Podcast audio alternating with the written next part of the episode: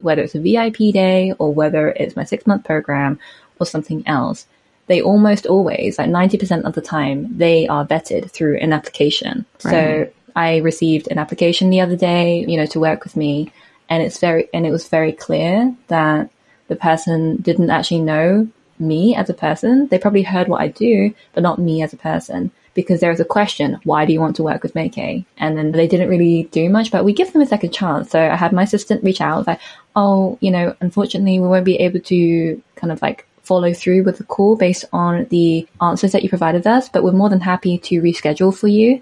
If you could please, you know, provide a bit more detail in your application, then we're happy to work with that.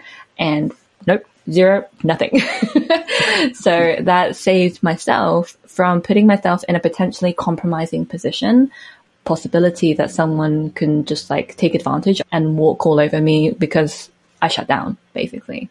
So I know what to do to prevent that. And for me, that means vetting through application. You are listening to the Launch Playbook Podcast, the weekly podcast for service based business owners to discover the starts, stops, and tools of transformation that go into launching their online offers. I'm your host, Sarah Vartanian, and if you want to launch your ideas into the world faster with more success and less burnout, well, friend, consider this show your secret playbook to get you there. I know I'm not alone feeling like to meet my business goals, I need to be everywhere all the time. Even when you focus on one social media channel like Instagram, there are so many ways in which we can choose to show up. And the fact for myself that I don't like to spread myself over too many platforms isn't actually because I'm so disciplined, but more of a matter of self preservation. Too much, and it easily consumes my energy. And in fact, visibility is a thing I personally struggle with the most for a lot of reasons. Some of them because I'm an introvert and my energy is limited for socialization. Some because I find joy in other aspects of my business more. Some because as a person with a larger body, I'm self-conscious and I'm learning to navigate the fear that comes with putting myself out there. And I also just came off a live launch of the Launch Playbook Club where I showed up consistently on Instagram and did a live workshop for a few weeks straight. And so if you've launched before, you already know that putting something that you care about deeply into the world is pretty vulnerable, which is why I actually booked a few days holiday with my family to recoup my energy after my launch. And now this week I'm meeting with my team to make promotion plans for the rest of the year. And at the time of this recording, we're sitting just a few weeks into the second half of the year. So perhaps you too might be thinking about your goals and how you might need to show up to reach them. That's why the timing of today's guest really couldn't be any better. In this episode, I'm joined by Mai-kee Tsang, the founder of the Sustainable Visibility Movement, podcast guesting strategist, and host of the Quiet Rebels podcast. Mai-kee helps underestimated and underrepresented women in business to be consensually seen as they become more visible to share their message so they can grow their impact fueled businesses on their terms for the long haul. Mai-kee, I'm so very glad you're here. Oh, really, this feels extra special given our history, which I'll get into a little bit later. But first, will you tell us about yourself and how you came to start this sustainable visibility movement? Absolutely. And I realized I just totally cut you off there. I was like, hmm, I think this is my time and maybe not but honestly, it's a pleasure to be here with you, Sarah. So thank you, first of all, so much for having me. And I'd be honored to share why the sustainable visibility movement even came to be. And I realize now when I say it, it is a bit of a tongue twister. but I have to be honest with you that it actually came about because I was really frustrated and actually, frankly, quite disappointed because when I started noticing more and more conversations that just happen out in the open about visibility, it was very forceful and to a degree almost dismissive for mm. a lot of mm. people who they want to be visible, but there's something holding them back. And when someone actually presents a form of resistance, the advice I keep seeing over and over again is like, oh, you just need to kind of like, you know, silence your imposter complex. You just need to put yourself out there anyway, jump before you're ready and, you know, just, just do it. Oh, yes. yes. relate to hearing that. and I really appreciate the thing that you shared, you know, around your own struggles with visibility because I also have my own struggles and everybody has their own version of it. And one of my biggest struggles is the fact that I actually see visibility through the lens of trauma. And I'm actually training right now to be certified in trauma sensitive leadership because visibility can actually be very triggering on its own. Mm-hmm. And because of that, I felt that all of this advice is actually really harmful. It's like, I can't just put myself out there if I genuinely feel unsafe to be seen right now. And so I've had to do a lot of work behind the scenes with my own therapist, for example, and just like just determining different ways that I can actually craft my own veil of safety. So I actually prioritize safety first and strategy second. And I think the majority of the advice out there is actually like almost totally disregarding that idea of safety because what do people say? They say, you're playing it safe. And they say it as if it's a bad thing. But when people say it to me, I'm like, you damn right, I'm done playing it safe, right? I'm not going to put myself in an unsafe situation because the thing is, I don't think a lot of people actually think far enough ahead around the consequences that happen if you're showing up prematurely before you're psychologically ready because that's what causes that shrinking feeling, wanting to hide and shrink and retreat back into your cave. And that's what it, that's what happens basically. And that's what creates that sense of inconsistency when it comes to being visible. There's so much I want to unpack with you today from this. I'm very excited to dive in. So first, before we do, can we just start by digging into exactly what sustainable visibility means to you and so that we can all, myself, the folks listening, can be on the same page when talking about visibility? Absolutely.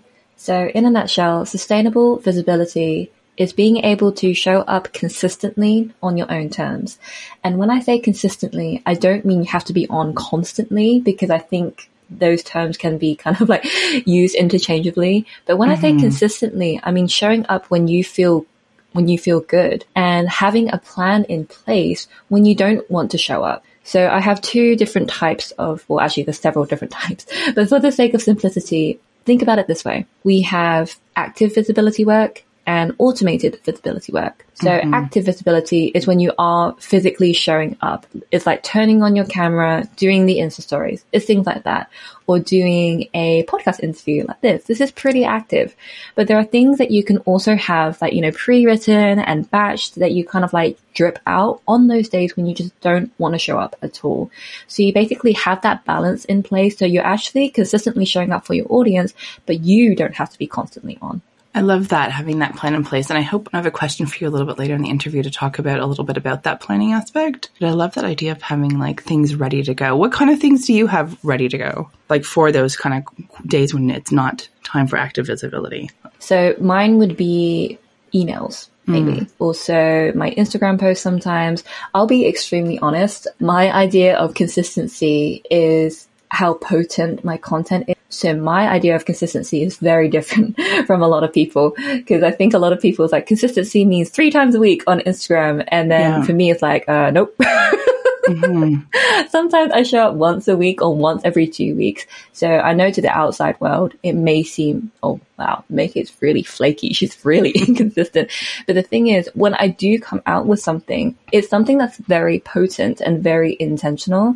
And the mm-hmm. thing is, mm-hmm. my audience knows to expect that from me because I have released a IGTV story or no, IGTV video where I talked about the fact I'm unsubscribing from this urgency culture because I'm not going to show up just for the sake of showing up. I will show up when I mean to. Yes. Very purposefully. And I think that's the difference. Yeah. Well, I really like appreciate appreciate that about you and and how you talk about that because I do think I feel like it's also similar to how you shifted away from strat like that you know it's, it's safety first as opposed to strategy first because so much is really around like consistency like three times a week as a and you know and there's that you know gaining followers but I feel like you've shifted that. So now it's around like your your goals are not around not that you don't want to necessarily gain, gain new people, humans into your world and things like that but the shift is more around like that content and like really as you're saying potent or really purposeful content that really connects with people is what it sounds like to me and not just content for the sake of content as well. Yes. For the sake of doing it. Exactly. And I've actually had a situation happen in the second quarter of this year. And that's when one of my content pieces actually went mini viral on Instagram. It's the most I've ever had in regards to engagement. And this was around the escalation of the Asian hate crimes incident, the Atlanta incident in particular. Yes. And I'm not going to divulge details about that too much, but I will say about the context of my post. because there's a lot of emphasis that people are saying that, oh yeah, we, we value DEI, which is diversity, equity, and inclusion. Mm-hmm. And then I just simply, like, I challenged that a little. I was like, okay, for those of you who claim to, you know, incorporate DEI practices, does that also include Asians? Mm-hmm. And then that just blew up and I was like, okay, I did not expect this because I actually spoke very openly about the fact that for example, on a summit or on a podcast or something where I see just one Asian, it almost feels like, oh, I should be grateful that at least one. But I actually said, but I'm not grateful. I'm really disappointed. and I, that seems to really speak to people because there's a lot of Asians in the comments who were like, yeah, you know, I agree. And, you know, and then we're all kind of banding together, not against, but just to raise a point. Many other people in the comments who didn't identify as Asian and they were like, oh, okay, we are listening. And as grateful as I am that that post really pulled a lot of people together, I'll be completely honest, that really sapped my capacity because I had hundreds of DMs coming into my inbox and I was mm. like, oh my. and the thing is, I never respond for the sake of responding, just to get it out of the way either. So that's why, again, I had to unsubscribe from the sense of urgency and I make it very clear that whenever I don't respond to someone, it's not, it's got nothing to do with them. I'm just protecting my capacity and they deserve to have a well thought out response to any message that they send to me and I respond back with. Oh, I have a lot to, I have a lot to, ask you around that. And so when this post went mini viral, were you expecting that? Had you been able to plan for that or was no. it not expected? No, it was the first time it happened and I was like, oh, okay.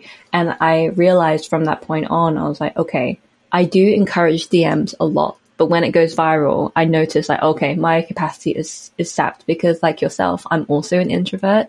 Mm-hmm. So my energy is already very limited on its own. So that's why around that time at home, um, in my home life, I had to retreat a lot.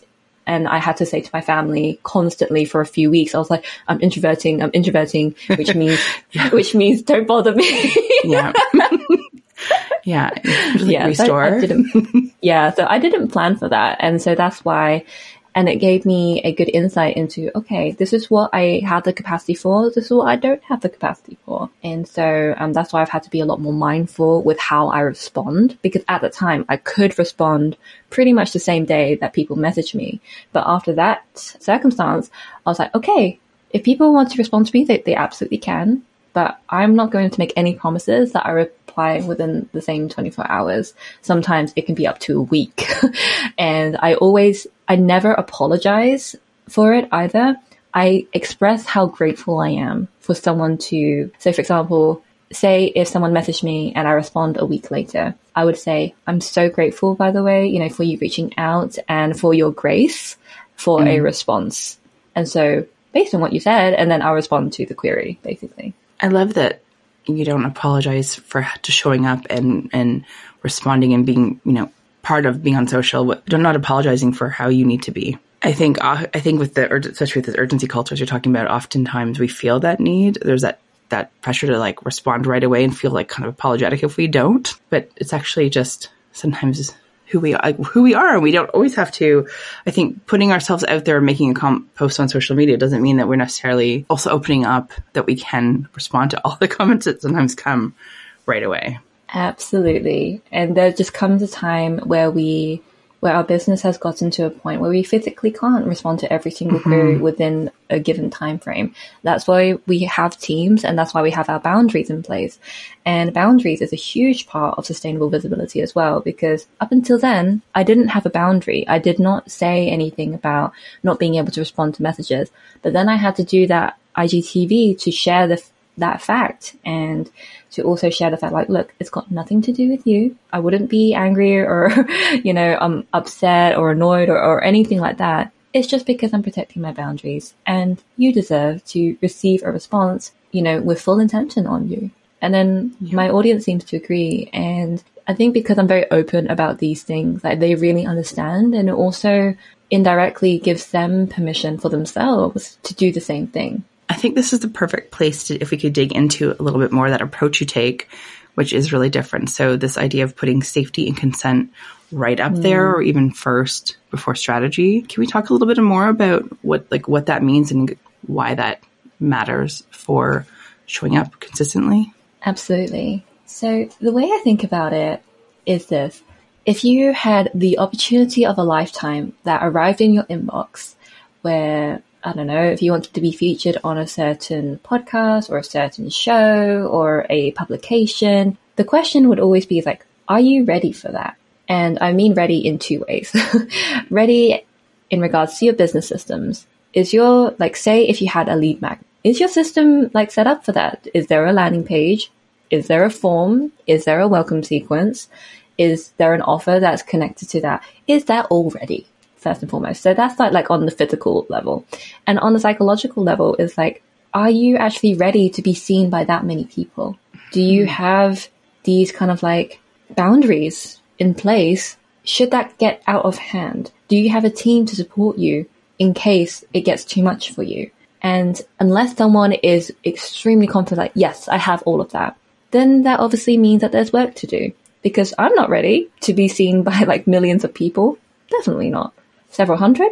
Yeah, maybe, mm-hmm. but definitely not like beyond that, basically.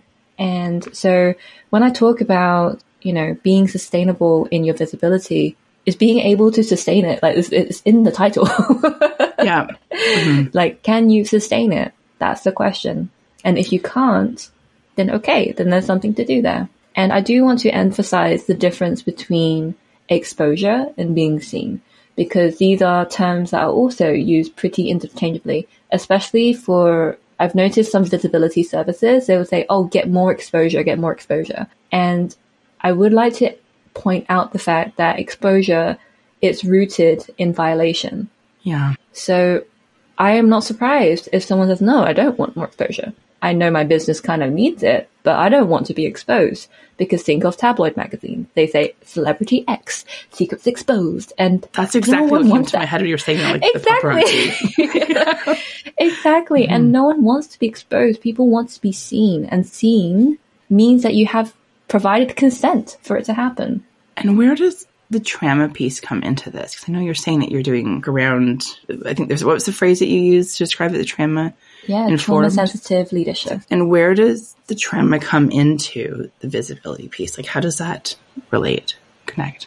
So I have, like, I, of course, I will not name names, but I mm-hmm. have people either speak to me or they have worked with me as clients inside of my incubator.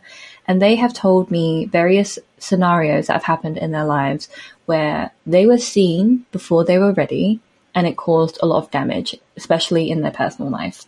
So, for example, I will also use myself as a guinea pig here as well. and so, okay, if I, if I use myself as an example, in my past, I have experienced multiple accounts of sexual abuse. And as a result of that, I'm extremely vigilant when it comes to men. Not all men, but, mm. and because of that, I have to have safety procedures in place where if there is a man that comes into my space without my consent, that I will have like a procedure that will actually keep them at a distance or remove them entirely. So, for example, if someone messaged me on Facebook Messenger, I did not approve their request, but I do know that there are click farms and things like that. So sometimes people can actually buy friends because there are people who have messaged me before and I know there is no way I would have accepted the request because I only accept requests with mutual friends and I've checked out their stuff and I would have said yes. That's the mm-hmm. only time. So if someone reaches out to me and they, they have expressed things of a in, intimate and inappropriate nature before and I feel really unsafe. So it's like, okay, no, I'm going to block you. I don't owe you anything. You reached out to me without my consent because I know I didn't accept your friend request. So that's something that triggers me and it makes me want to shrink. And actually, it was during a launch that this happened oh. last year in 2020. So there's this inappropriate of an intimate nature message. I wanted to shrink, and I knew that was because I have a I have a dark past with my with my abusers. And so that's why in my incubator is a women's only space because it's very vulnerable work and I personally wouldn't feel safe facilitating you know, with men in the group, even if they are wonderful humans. Because I've had men as clients. That's great. But mm-hmm. in a, it depends which capacity it is. So in my six months, you know, incubator program, that's a long time and we do deep work. And as a facilitator, as the leader of that group, I cannot be in a position where I need to compromise that my sense of safety every single time. Yeah. Thank you for for sharing that with us and talking around the boundaries that you put in place so specifically and the th- the work that you're doing to allow yourself to show up in a safe way, not just like through your messages, but also in your in your own program as well. And I think when we hear those stories, I mean, at least when I, when I hear what that from you, it really makes me think about how I can do set more of those boundaries in place for my own business too, right? And mm-hmm. like it's like a bit of a permission slip to say like it's okay to, to do these things, to say no or to put up boundaries or to, to block things to protect myself more and more. So I appreciate that. I always appreciate how so willing you are to share your stories and your Thank you. I I bare my soul. and I will say again, I do still work with men, but again, mm-hmm. it depends on which kind of offer it is. So for example, yeah. if it's a VIP day, I've had amazing male clients and I really love working with them. And like, I know that, you know, I'm able to do that in that particular container. And I will say that another thing that I've done in my business is the fact that for anyone to work with me in an intimate capacity, whether it's a VIP day or whether it's my six month program or something else, they almost always, like 90% of the time, they are vetted through an application. Right. So I received an application the other day, you know, to work with me and it's very, and it was very clear that the person didn't actually know me as a person. They probably heard what I do, but not me as a person because there was a question, why do you want to work with Mai-kee? And then they didn't really do much, but we give them a second chance. So I had my assistant reach out like, oh, you know, unfortunately we won't be able to kind of like follow through with the call based on the answers that you provided us, but we're more than happy to reschedule for you. If you could please, you know, provide a bit more detail in your application, then we're happy to work with that. And zero, nothing. so that saved myself from putting myself in a potentially compromising position because I know, like from my therapist, that I have a certain self-preservation technique where I stay quiet when I'm in a, when I feel very unsafe. So if that happened, then obviously that opens up possibility that someone can just like take advantage of the situation and walk all over me because I shut down basically. So because I'm extremely aware of how I operate in certain situations with certain people with certain characteristics, then I then I know what to do to prevent that. And for me, that means vetting through application. I haven't heard app, like the use of applications being described like that before. Usually it's just around, I've heard people talk about using it to like find out people, people's budgets and things like that before the sales call. And I love how you are using it. I mean, I'm, and I don't know, you know, exactly what's on it. I know that I've filled it out to work with you before. I don't remember all the things that's on it, but I love how you're using it for you as well. For you, not just to make the sale, right? But it's for you to ensure that this is a good fit, that you can support this person and that you feel like you're in a the right space as well to support them safe for you. Yeah, thank you for acknowledging that because when I really think about it, yeah, not a lot of people I know use applications for a from a safety perspective. They they do do mm-hmm. it from a good fit perspective, you yes. know, to make sure to have sales calls with people who would be a potential fit and they just want to have a chat. But for me, it is that, and also again, it's reinforcing this this sense of safety in my own business because mm-hmm. I know ultimately that if I breach my own boundaries, that really impacts how I show up for my clients and for my customers inside of my programs. And so it actually really impacts them because there have been situations when my own boundaries were breached or there was something that I really didn't expect to happen. Like, for example, the the Asian hate crimes, like when it was really like at the top of the news, it was extremely overwhelming and it was very it was extremely upsetting because yes. I saw the victims as my family because of, you know, we were Asian. So mm. like that really impacted me. And there was a time where I actually had to shut down because I spoke to my mentors, I spoke to my team, we rescheduled a call for my clients And I, I really don't like kind of like saying no. I really don't like backing out on something that I said I'd do because I really like to keep to my word, but I just physically wasn't able to. And because I know that happens to me because I'm a very highly sensitive person as well. So I feel the weight of the world as if it's like, as if I'm an open nerve. So like one single word, one single picture, one single video is enough to kind of put me in that place. And because I'm aware so much of how things impact me, I have to have these things in place for me to continue operating my business. Because if I didn't, then I would be very inconsistent with how I showed up for my paying clients, especially let, let alone my audience. So if I'm really here to serve, then I definitely need to serve myself. And for any, everybody who's listening to this right now, it is not selfish to think for yourself. It is not selfish to think of, you know, what's safe for you because ultimately when you think of yourself first that way, you are able to help the people that you said you'd help.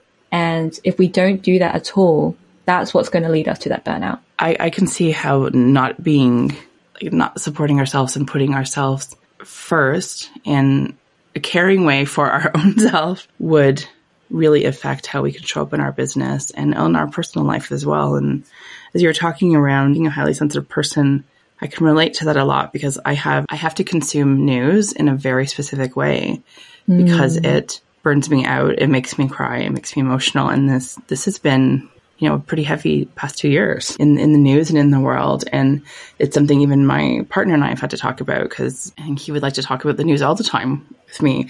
And I like having those conversations and I think they're important conversations to have what's going on, but I, I can't do it all the time because I will carry it around with me all day long and it'll affect everything and how I feel. And then I'll won't be able to work and write and do the things that I'm supposed to do. So we actually sort of have purposeful times that we talk about it. Like he doesn't bring it up before bed because that's something sometimes you know we get we get into bed and he'd want to like talk about something he read and I'm like I can't now like now's the time I have to sort of like shut down and do a relaxing routine and things and and not bring that up because he could talk about it and feel you know and, and, then have a good conversation go to sleep whereas I would stay there till four in the morning thinking about it um, mm. and reading all the things so I appreciate that you said about that as well about just taking on things that are happening in the world and how do we also manage that and how that helps affects showing up I feel sure. this is kind of the great place to say, share with the listeners how I first actually met you and worked with you. So I actually hired Mai-kee for a podcast VIP day almost a year ago now. I would say it was yeah, like last summer. It was, it was literally, I'd say in about three weeks time, it would have been a I year. I think so too, right? Yeah.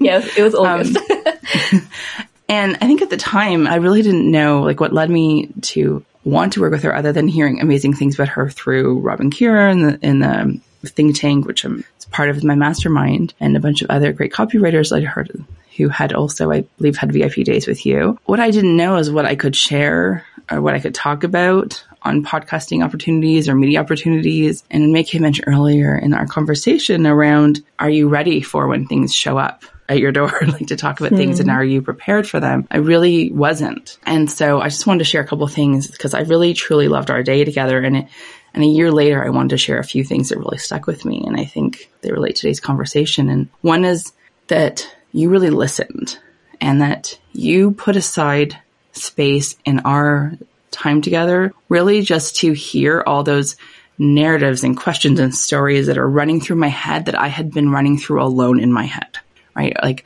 should I share this? And like, is this important? And should I talk about this? And like, some of them you know, were things that made me cry. I cried talking to you. Some made me laugh. Some made me smile. Some were just okay. And I shared them all with you and you sat there and listened for me.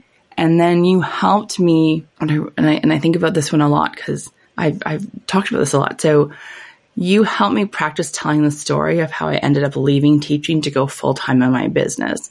And while I'm not going to go into that story right now, it was a hard story to tell and I'll just say that it involves my mom passing away. And you helped me get ready to share it. I remember that we practiced saying it over and over again and talking about it. And I've since now told it dozens of times. I've told it on podcasts. I've told it, you know, when I've been doing speaking opportunities and having that space to practice it with you has helped me figure out what parts it I want to share that I feel okay sharing. And it helps me tell it without also dissolving into a mess of tears and feeling like when I get off that conversation that I now need to go basically get into bed for a while. I can have that conversation still move through my day. So I just really want to say thank you for that. And I want to share that with the listeners, my experience of working with you as well. That warms my heart and soul so much. And to think that it was pretty much a year ago that that happened and you still remember it so, so well. Yeah, I'm just, I was really, really, really grateful that you're open to sharing, you know, some very intimate parts of your life with me. And I'm so glad that you made, well, not made your peace with it, but you've, you've been able to navigate through it without it stopping you. And you're getting to choose how much you choose to share, which on whichever platform that you're choosing to share it on. It was lovely working with you. And I'm so glad that we've like reconnected and stuff. Me too. Today's episode is brought to you by the Launch Playbook Club. It's a place for service based business owners who want to launch a course, membership, or a group offer and are tired of trying to figure out all on their own. With weekly copy critiques and strategy calls for personal feedback, access to tech roadblock busting Q&A sessions, monthly training around six-figure launch strategies, and templates for all your launch copy needs, the Launch Playbook Club is your roadmap to accelerate the success of your next launch without burning out. Become a member of the Launch Playbook Club at www.sarahvartanian.com slash launch dash playbook. So, can we talk a little bit more about what happens? And I know you mentioned a, a bit earlier in our conversation, but if we jump to the strategy for being visible without actually preparing ourselves, what kind of things can happen? I would say there's a lot of shutting down. There is a lot of temporary success because if you implement the strategy and it works, but you're not there for the after effect, then mm. again, it kind of starts breaking off the the impact of the strategy. And I think again, there's a lot of focus on strategy, and it is required. Don't get me wrong. I just think it comes secondary to what you are currently capable of and what you currently have the capacity to handle.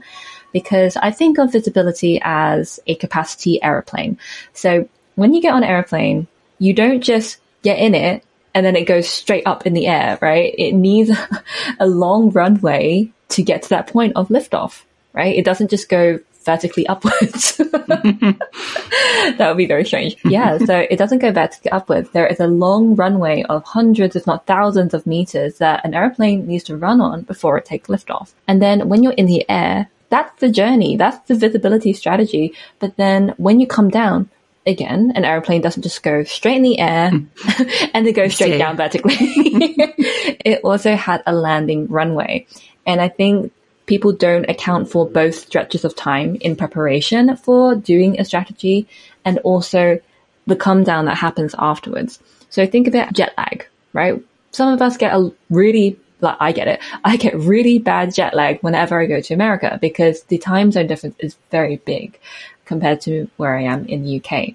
And so it takes a couple of days to kind of acclimatize to that journey. But people don't give themselves that time. And because they keep pushing, pushing, pushing, that's where their capacity levels, they, they completely tank. Like they go to zero in the minus, basically, because they just haven't accounted for that time before and after, not just during. So in essence, if you're not ready and you don't have the capacity for it and you don't have the boundaries in place, nor are you reinforcing those boundaries, that is what causes the inconsistency. That's what creates that sense of, you said so yourself, Sarah, that you had to take a holiday after your lunch, yeah. right? it's because you're more visible than you're than you normally have capacity for. And unless you freed up capacity elsewhere in your life, you're running beyond zero.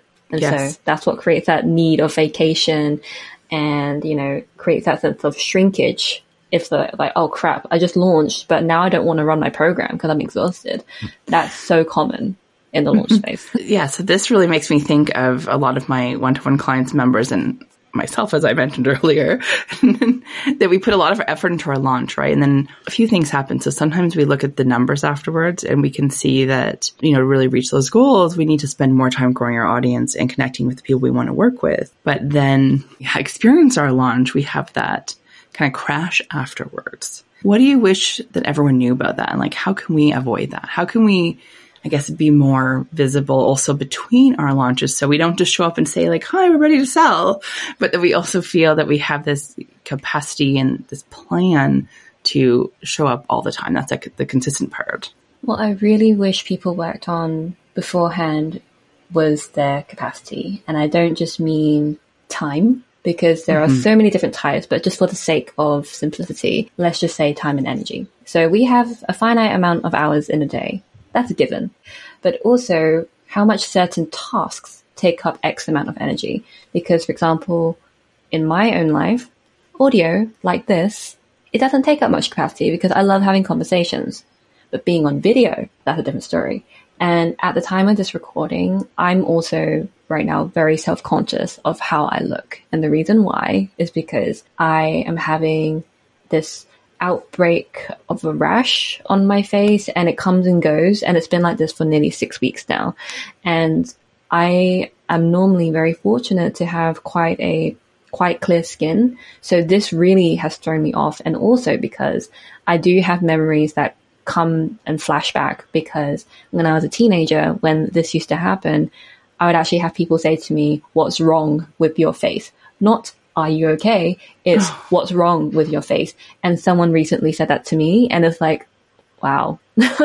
so it kind of makes me feel smaller than I already do. And because mm-hmm. of that, I've had to compensate for my lack of video visibility for other things, such as social media posts, such as podcast interviews, and talking to people one on one on Zoom who I'm actually comfortable with. But when it comes to kind of like showing up on video a lot, I, I don't have the capacity for that right now. And so that's what I mean. Like capacity is very fluid based on what's happening in your life.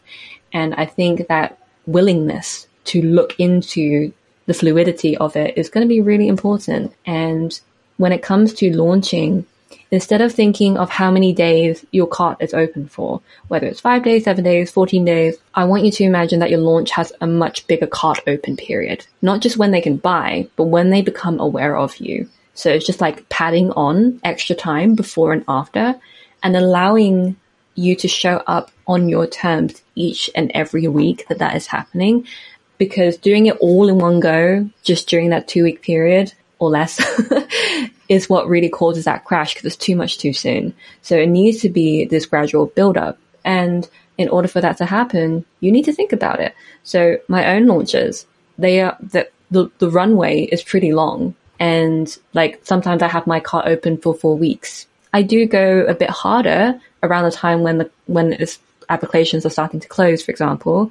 But before that, I give myself a lot of padding because if I'm rushed, then I'm going to come across as desperate. I'm going to come across as tired and I'm going to make decisions based on what I want instead of what's right for my potential client. And so for me to not get into that state, I need a lot of lead time before and after. So that's what I would advise. Just kind of becoming aware of the own fluidity of your capacity and how that shifts in a given season. Like for the women in the audience listening right now, taking into account your menstrual cycle. That's also another thing because your energy ebbs and flows on different weeks of the month. The moon cycles, if you're into that, that's also another thing to take into account as well. So just kind of like, if there's one piece of advice I would share for anyone who's listening, is just like be willing to just become aware of your own capacity and how that shifts. So I hear I hear that from you through this whole I think that the thread going through this our whole conversation today is really around that tuning in deeply to ourselves. Absolutely. And listening to ourselves. And so I have a question for you, and I'm wondering here how do we reconnect to our visibility goals that we might have if we have found ourselves shutting down and not showing up? I would ask yourself is this goal only to show others or to show myself? Hmm. So, for example, one of my clients inside of my sustainable visibility program, she had a lot of external success, but it did cause burnout at the very beginning. And then she did several launches throughout the program. And the financial goal may not have always reached what she wanted, but she was so at peace with her launch.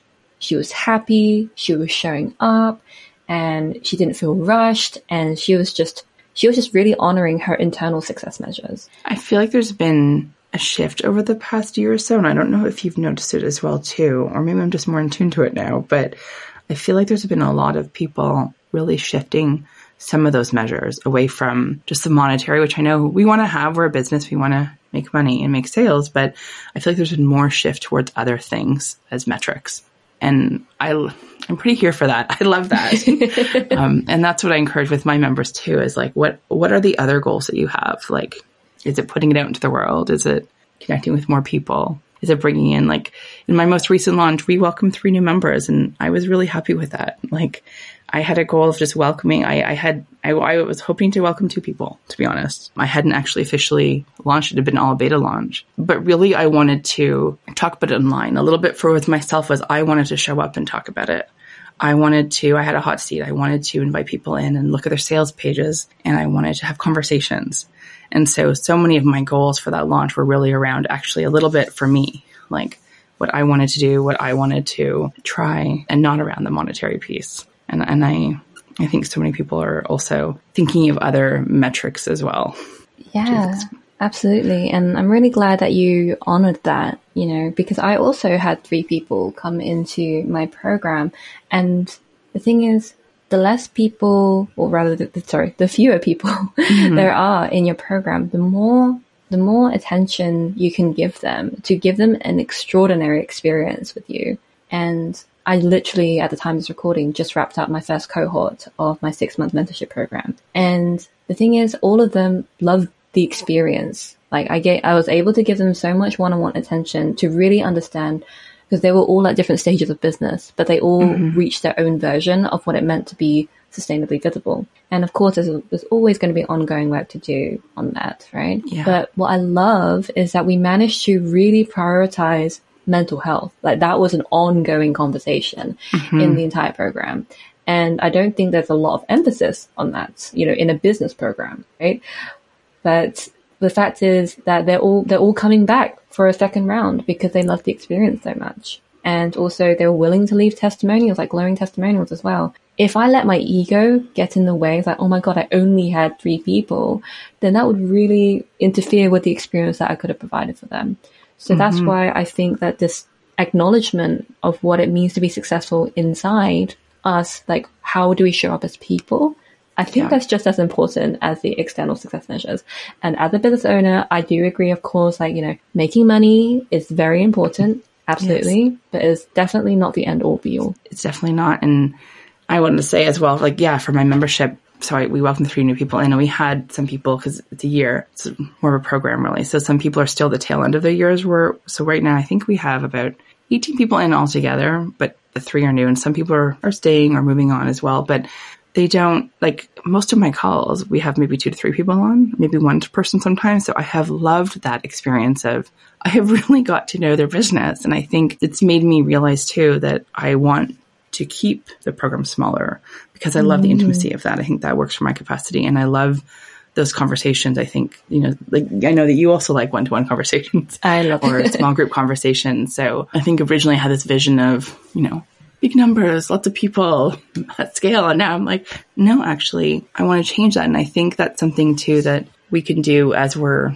launching our things and, and putting our offers out there is be open to again tuning into ourselves and listening to ourselves around what's happening and allowing ourselves to change that vision a little bit as well on those goals. So I know we're going to wrap up here about now, but I wanted to ask, can you please share with the folks at home how we can learn more about you and potentially working with you? Yes, I would love to. And thank you so much for just being willing to have these conversations, by the way, Sarah. I so, so appreciate you for that. For anyone who would love to stay connected, there are several different ways, but I'll just put two, just for the sake of simplicity. So number one, if you are interested in working with me for the long term, on your sustainable visibility style, I would love to invite you to join my waitlist for my sustainable visibility incubator. And I said to Sarah in the green room, I, I believe it was in the green room, yeah. that this is actually my first interview since it's become a officially registered trademark as well. And the reason why I'm emphasizing that now is not because of the whole R in the circle thing, but it's the fact that I knew that when I started this movement, that this movement was here to stay. And this is a declaration of that. So if you are a underestimated woman in business who would identify as an introvert, you are empathic in nature, and you no longer want to just put yourself out there, that you want to be truly seen, heard, and understood on your terms, I would love to invite you to join the waitlist. At the time of this recording, the applications for Early Bird will be opening in August 2021 but the program doesn't officially start until November 2021. So if this is your first time hearing of me and you want to peruse my content to see if I'm a potential fit for you, that's all good too. So if you want to join that waitlist, all you need to do is go to maikeetsang.com forward slash SVI dash waitlist and I'll pop that link in the show notes along with Sarah. Well, Sarah will pop the link in the show notes. but I'll be there for you to check out for sure. Thank you. And I do want to also put I put a little asterisk on this waitlist page around the word woman. By women, I mean anyone who identifies or and or has had lived experiences as a woman because I'm I'm aware that there are non-binary folks in you know audiences around us people who are gender fluid and who are just non-conforming of gender so if you identify you know in any way with any of these things then you are also welcome to join so on the waitlist, but if you just want to peruse my content and just really get to know me through what I've shared so far on the times I do show up, you can find me the most active on Instagram. That's at Mai-kee Tsang, M-A-I-K-E-E-T-S-A-N-G. Amazing. Well, thank you so much for joining me today, Mai-kee. It was really such a pleasure. I've been hoping to have you on this podcast for a while, and so I'm glad it all we were able to make it happen. And I'm also excited because some people who are listening may be members of the Launch Playbook Club. And if they are, they'll find that you're also a guest expert in there this summer talking yes, around how we can excited. be sustainable visibility. So I'm very excited about that. So thank you again for joining me. This has been such a great conversation. Thank you again so much for having me. Thanks for tuning into the Launch Playbook podcast. If you want to get weekly launch secrets in your ears, I hope you'll hit subscribe on iTunes so you'll never miss an episode. Because who knows? It could reveal just the thing you've been looking for to make your next launch a success. And be sure to leave a five star review on iTunes telling me how this episode inspired your launch plans. Until next time, keep putting your big ideas out into the world. I'm rooting for you.